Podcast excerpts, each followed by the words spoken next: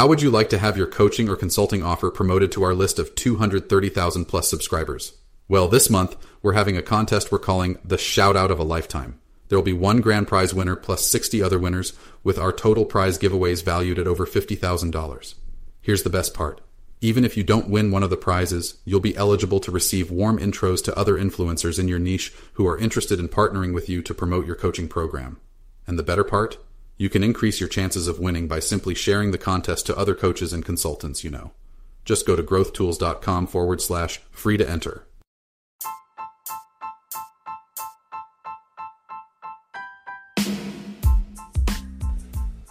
Recently, uh, someone challenged me with a question, and the question was When was the last time your team convinced you not to do something that you wanted to do? Let me say that again. So, let's say you're a leader or the owner uh, of a company or a team. When was the last time that you had a good idea that you thought was a good idea, but your team talked you out of doing it? Um, if you can't remember that last time, that, that might be a problem. Here's why uh, anybody on your team, you know, they have good ideas or bad ideas. They have ideas that to them, at least at the time, seem like a good idea. And they bring it to you and they bring it to the team and you run it off each other. And eventually the good ones pass through the filter and the bad ones don't pass through the filter and they get done.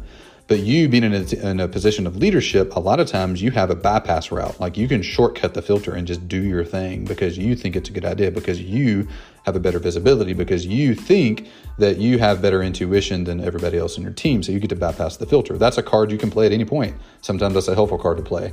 I would propose if you can't remember the last time that your team convinced you that something was a bad idea, that's a problem and you need to fix it. And maybe a way you can fix it is instead of next time dictating what you want to do, instead of saying, hey guys, we're going to send this or send this email or do this thing or hire this person, just put a question mark at the end of it. Put a what in the beginning. What do you think about? in the beginning and a question mark at the end. So instead of, hey, let's go hire this person, instead of, hey, let's go send this marketing campaign, instead of, hey, let's go change this feature of the product, say, what would you think about changing this feature of the, of the product? Question mark. And put it back to them and give them permission to disagree with it. Maybe their answer is, eh, I don't know, that seems like a dumb idea. Or mm, I don't know, like maybe there's a better version of that. That's making yourself go through the filter. And I would propose as leaders that you have to do that, or else you wind up with a team who only takes orders, wind up with a team who doesn't feel like they have permission to tell you that your idea is bad. So, challenge today is to think about when was the last time that your team convinced you not to do something that you wanted to do.